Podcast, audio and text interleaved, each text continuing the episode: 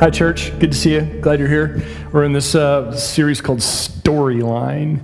Um, I mentioned this last week, but it was much later in my life when I realized that this library of books that we call the Bible, while made up of individual stories, are actually telling one great, grand story from Genesis to Revelation. And I think part of the, the problem that we find in the church is we lose sight of that grand story.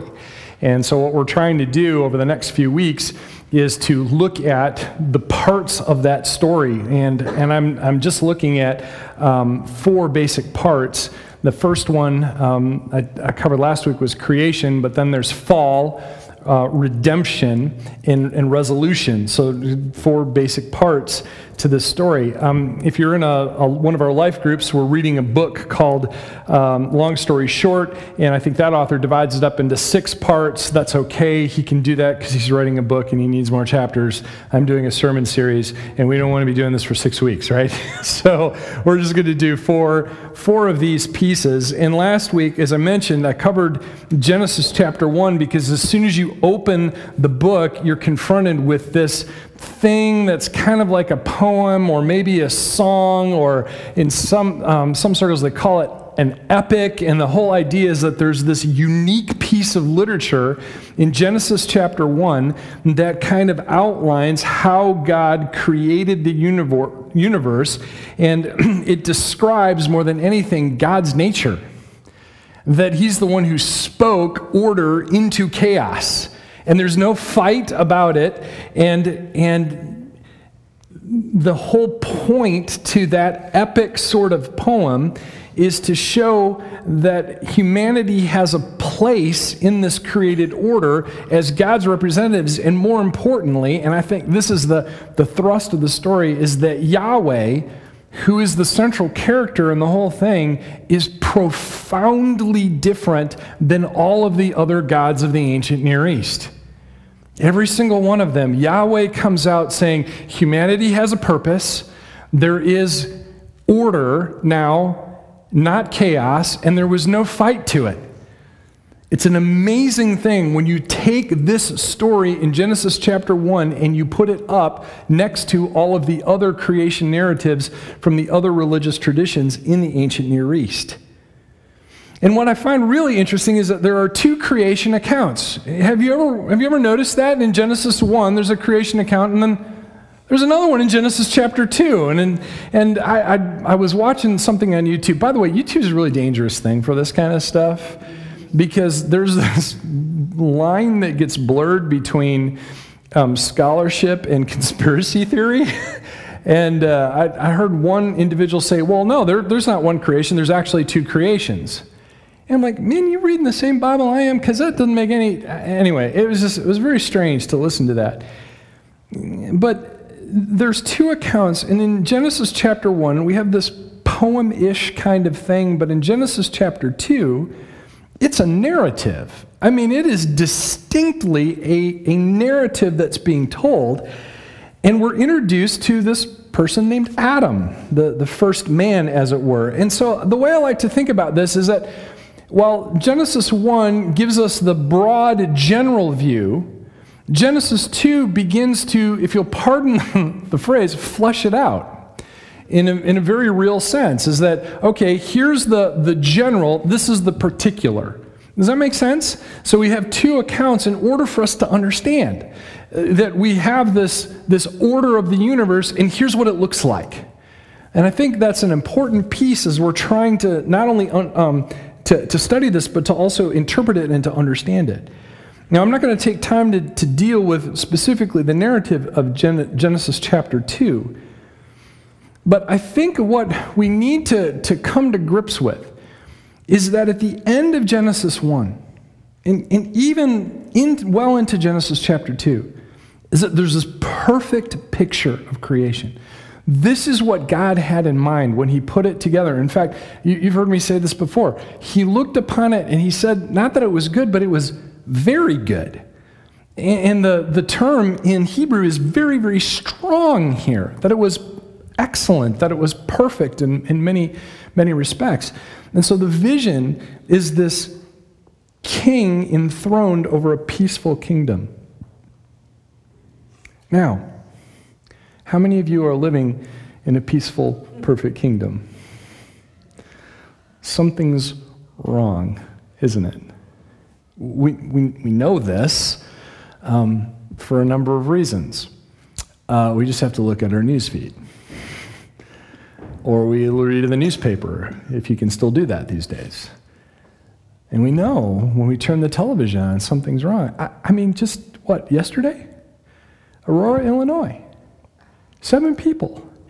And, and, and there used to be this time where we would where we'd all be like, oh my gosh. And yes, my heart goes out for them, but it seems like things like that have been happening. And not just that, but other things as well that are happening over and over again that I'm afraid we're becoming sensitized to it. But we know that there's something wrong. That's not what God had in mind, right?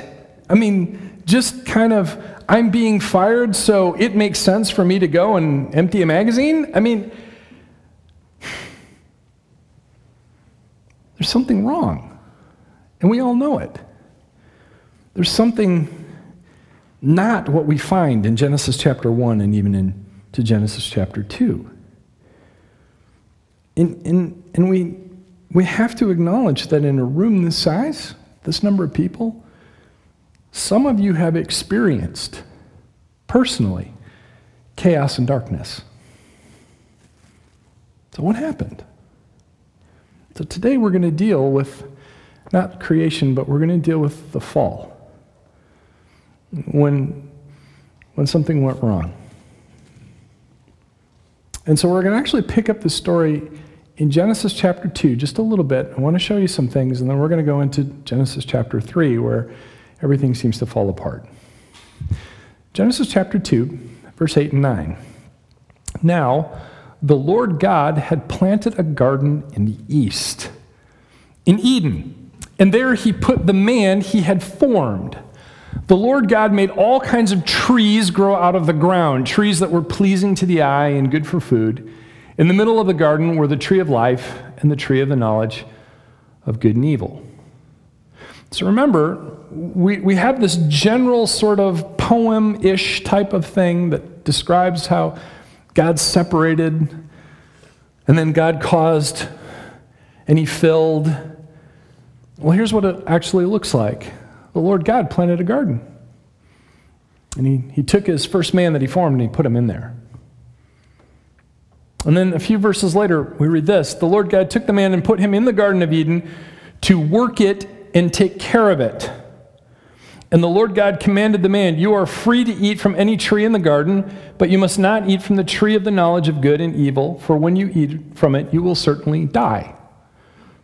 Okay, very clear, right? I mean, there's, there's no question that God has actually laid out some boundaries here with this, with, uh, within this garden. And, and first and foremost is that you know, He gives the human being a job. And He says you need to cultivate and care for it. I mean, some of you have heard me talk about this before, that this is, this is the first kind of command that God gives to humankind, particularly and it's never been revoked. We are still supposed to. People wonder why I'm a bleeding heart liberal when it comes to the environment. This is why. It doesn't come from an ide- ideology or some kind of political stance or anything, it comes from my theology. God said, cultivate and care for it. Okay, that's still my job. And it's all of our jobs. And then he gives this other command don't eat from this particular tree. Don't do it. You got all kinds of other trees. You don't need to eat from this one. So don't do it. So, thinking in the, in, in the terms here that you have in Genesis chapter 1, you have God laying out, um, you know, creation and human beings and where God is, and there's kind of this order to it. That's the general sense of it. But and then in Genesis chapter 2, it becomes more particular. God's still in command, and he says to the humans, cultivate and care for it. That's their relationship to the creation and leave those two trees alone. Keep your hands out of the cookie jar. Okay? Does this make sense? So we have a general sense and then we have a particular sense. And then the action begins to gain some momentum in Genesis chapter 3. And I invite you to turn uh, with me there to Genesis chapter 3. I want to read the first, um, I, I, guess I'll, I'll say the first seven verses Uh, and then we're going to kind of pick this apart a little bit more. So, Genesis chapter 3, I'm going to read from the NIV version. Um, I realized that I forgot my Bible t- today at, at, my office, and so I'm going to kind of go new school. There's a couple things that I'm old school about, one of which is coffee. I don't like foo foo drinks, I like regular coffee, and I really like my Bible Bible. Because it's, it's more real if you say it twice Bible Bible. You talk to people like, I went on a date with him, but it wasn't a date date. What? I kissed him, but it wasn't a kiss kiss. Huh? I don't even know what that means. Anyway, so this is a digital Bible we're going to be reading from. It's amazing I'm going to get anything done today, right? All right, so Genesis chapter 3. Let me start reading at verse 1. Now the serpent was more crafty than any of the wild animals the Lord God had made. He said to the woman, Did God really say you must not eat from from any tree in the garden. The woman said to the serpent, We may eat from uh, may eat fruit from the trees in the garden, but God did say, You must not eat fruit from the tree that is in the middle of the garden, and you must not touch it, or you will die. Verse 4 You will not certainly die, the serpent said to the woman. For God knows that when you eat from it, your eyes will be opened, and you will be like God, knowing good and evil. When the woman saw that the fruit of the tree was good for food and pleasing to the eye, and also desirable for gaining wisdom, she took some and ate it. She also gave some to her husband, who was with her, and he ate it. Then the eyes of both of them were opened and they realized they were naked. So they sewed fig leaves together and made coverings for themselves. Now, we know that this is a particular unit within the story because there's a word play, very interesting word play that I want to point out to you. Um, recently discovered it. In verse number one, it says that the serpent is crafty. Okay? Now, in ancient Hebrew, the word for crafty is erum. Not a room in the house, okay? A room. And you have to roll your R's, erum. Okay?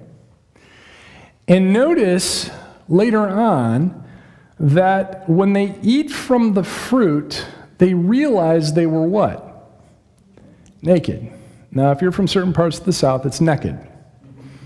And there's a difference between the two. Naked means you don't have any clothes on, naked means you don't have any clothes on, you're up to something.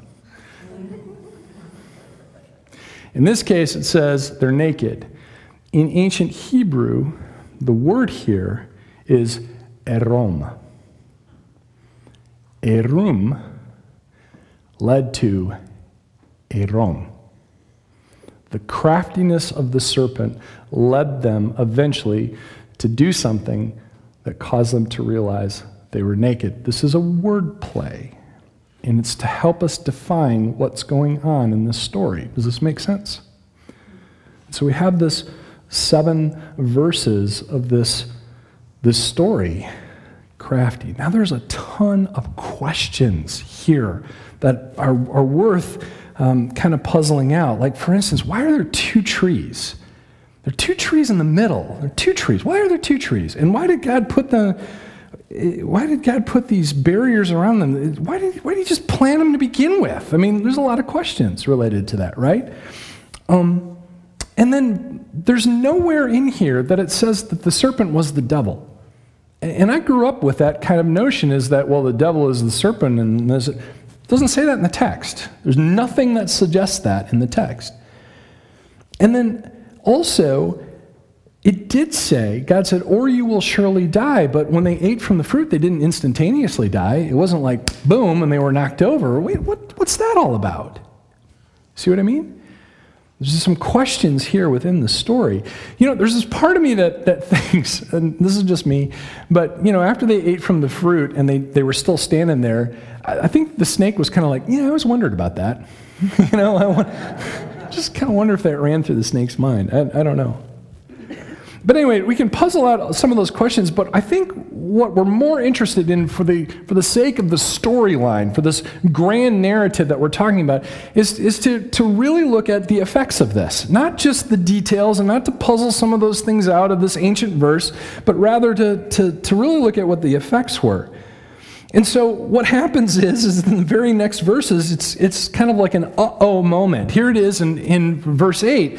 Then the man and his wife heard the sound of the Lord God as he was walking in the garden in the cool of the day. Uh, like, uh-oh, busted, right? So we just realized something happened. We had to find some fig leaves real quick and cover up, and, and here's God walking in the, in the garden, and they hid from the Lord God among the... They hid from God.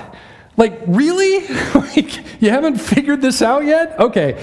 They hid from the Lord God among the trees of the garden, but the Lord God called to the man, Where are you? And he answered, I heard you in the garden, and I was afraid because I was naked, so I hid. And, and he said, Who told you you were naked? Who told you that? Have you eaten from the tree that I commanded you not to eat from? This reminds me of when your kids are in the other room and say, Don't come in here. or it gets a little too quiet, right? The same kind of thing. How did, how did you know you were naked? Because I, I know I didn't tell you that. There's only one other way you can learn this, and that's that tree. And so, did you eat? Ask the question. And then notice what happens next.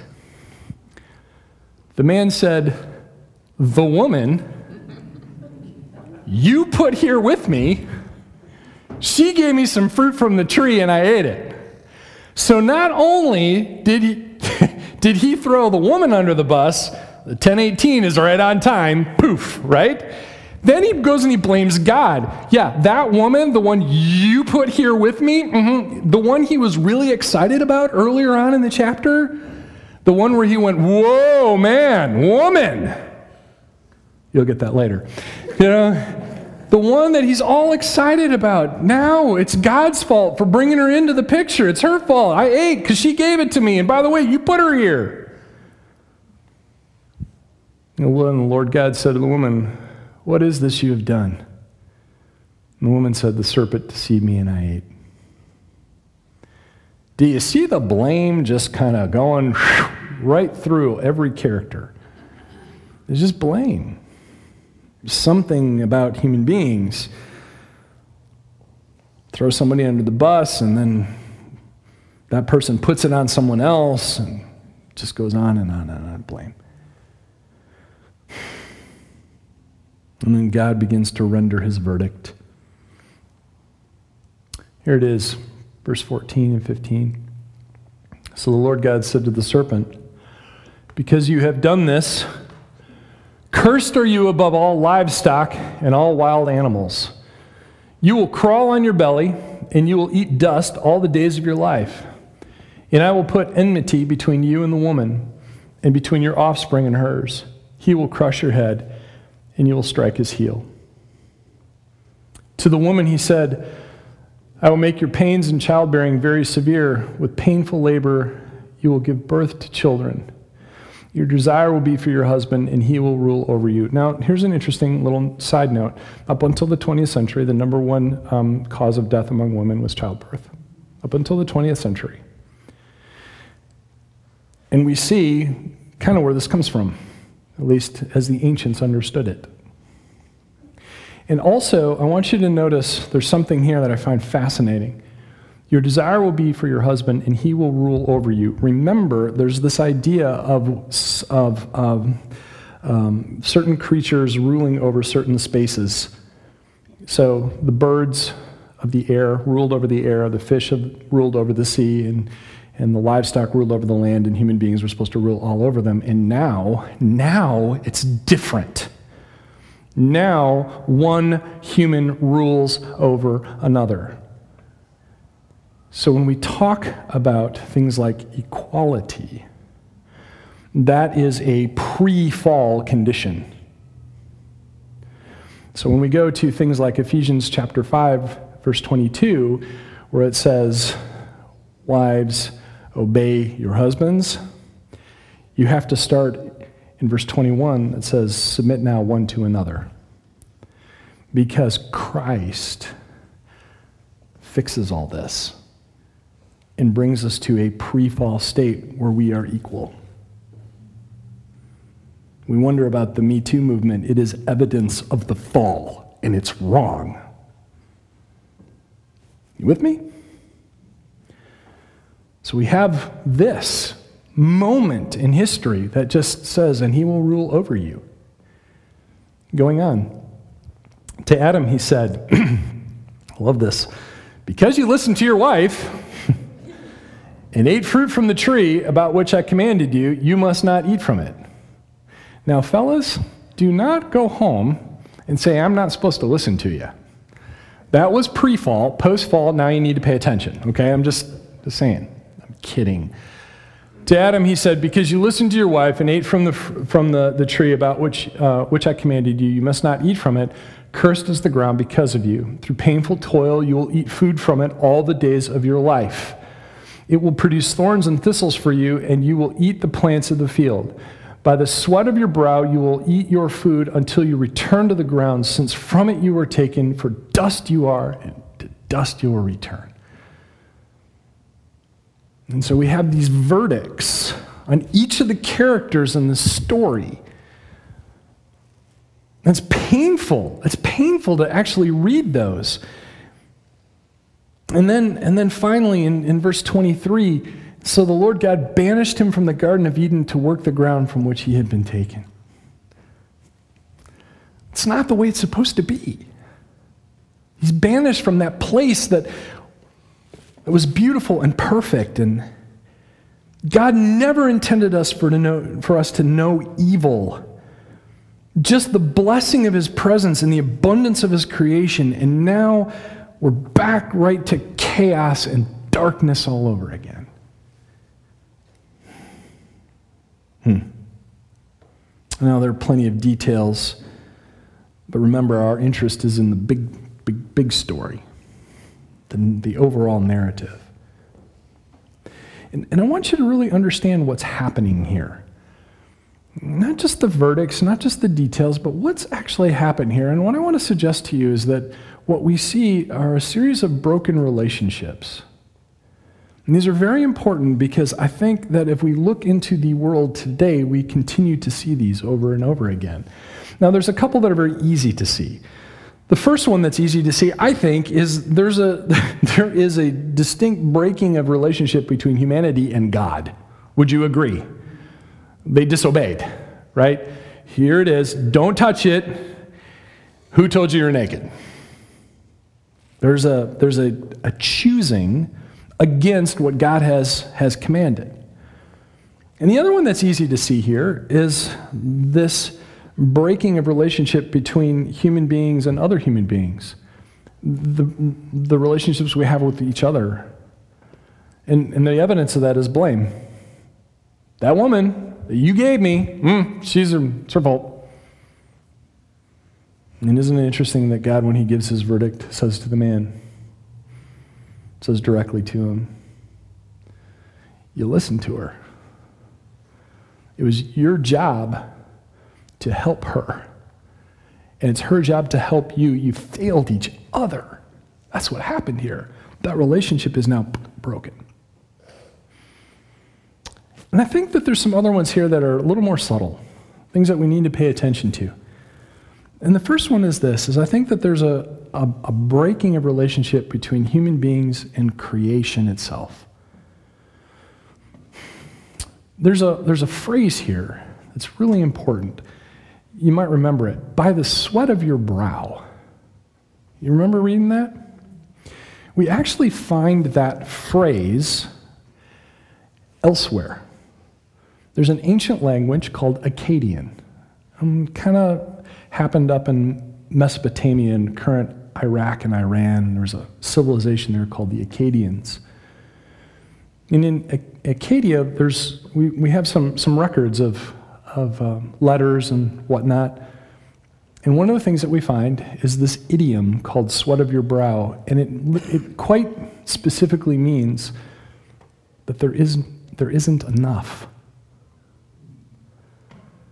Isn't that interesting that up until that moment in time, there was enough? And now he would have to toil and worry and stress about having enough. Sound familiar? And I know people today, I'll be honest, I struggle with it myself.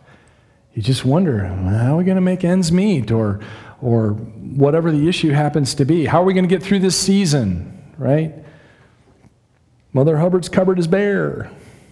It's all evidence from this broken relationship that human beings have with the created order. There was always supposed to be the presence of God and the abundance of creation, and now there's worry. Is there enough? Is there enough? Hmm. And then finally, I think there's another relationship that's broken. It's the broken, brokenness that we have within ourselves. Because at, one point it says that they were naked, but they didn't know shame. And as soon as they were naked, they realized they were naked and they covered themselves. That's shame. Shame is different from guilt. Guilt means I am remorseful for something that I have done. Shame is when I am remorseful for who I am. And toxic shame is when I no longer value who I am. And shame is the scourge of suburban America. I see it over and over and over and over again. And when we've got this thing deep inside of us, and then we put up these masks I'm okay, you're okay, we're all okay. And inside we're going, but I'm really not. And one of the things that we talked about when we started Thrive Church was could we just start with the fact that I'm as screwed up as you are, and you're as screwed up as I am, and maybe we could give each other some grace? Because it's all evidence of a fall. And let's just start there. Just a thought. And we see all of these broken relationships, every single one of them, on a massive scale, every single day. There are people who are convinced that God doesn't exist. There are human beings who seem addicted to war and violence. Shame is rampant. Climate change and overconsumption are real. And we see this over and over again, and you kind of, it's easy to get a little depressed by all this kind of stuff and go, ah, what's going on? But there's good news. Believe it or not, there's really good news. And, and it's why we don't, we don't finish the story in, Genesis chapter 3. There's a whole lot more book to go. The Creator, this person, this individual, who spoke order into the chaos and it became real. That one, that creator, is committed to his creation. It was very good. I'm not going to let anybody mess it up. That's how it sounds in David World. But there it is. He's committed to his creation. And God still speaks order into chaos and darkness. I still believe that. And God is not content to leave it in a mess. He is still sorting chaos and darkness all the way around us. And that is good news that He is committed and He's not content to leave it where it's at. And I think he's embarked on a massive rescue operation. And we get to talk about that next week. That's what we call a hook. So if you want to get the really good news, you got to come back next week. But we can't leave it here. We can't leave it in this spot with just broken relationships. There's, there's something about about God being committed to all this and saying, mm, no, no, no, you don't get a chance to mess all of this up. There is something else here, and I can do something about this. And the beautiful part, and I still don't understand this, is that we get to join him in that rescue operation. I just, that, that part just blows my mind. We get to tell people about this. Now, here's the thing. Here's the thing. We look around us and we know things are wrong We feel it. We feel it in our own souls, and we read it. And, and sometimes, yeah, we have to desensitize ourselves to it because it's just too much, it's just too overwhelming. But here's the thing that you have to remember the Lord God showed up in the garden when all of this mess happened. And he said to them, Where are you? And he's still asking us the same question Where are you? To you, right now, wherever you're seated in this room, he's asking you that question Where are you? See, the thing about the story, the story of Adam and Eve, whether you want to believe they were actual human characters or not, the point is every single person has experienced this level of temptation. And every single one of us are predisposed to make the same stupid choice that Eve and Adam did. Their story is our story, and it happens not just once, but every single day. Have you noticed that? How many times does your head hit the pillow and go, Man, I wish I had that one back? And it doesn't matter because God is still saying, Where are you? Where are you? Where are you? That is a creator committed to his creation. That is the one who says, I'm not content to leave you in the mess. I'm not content for you to just suffer through your own foolishness. I really, really have something else for you. Where are you?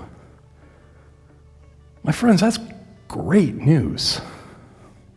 Don't you think?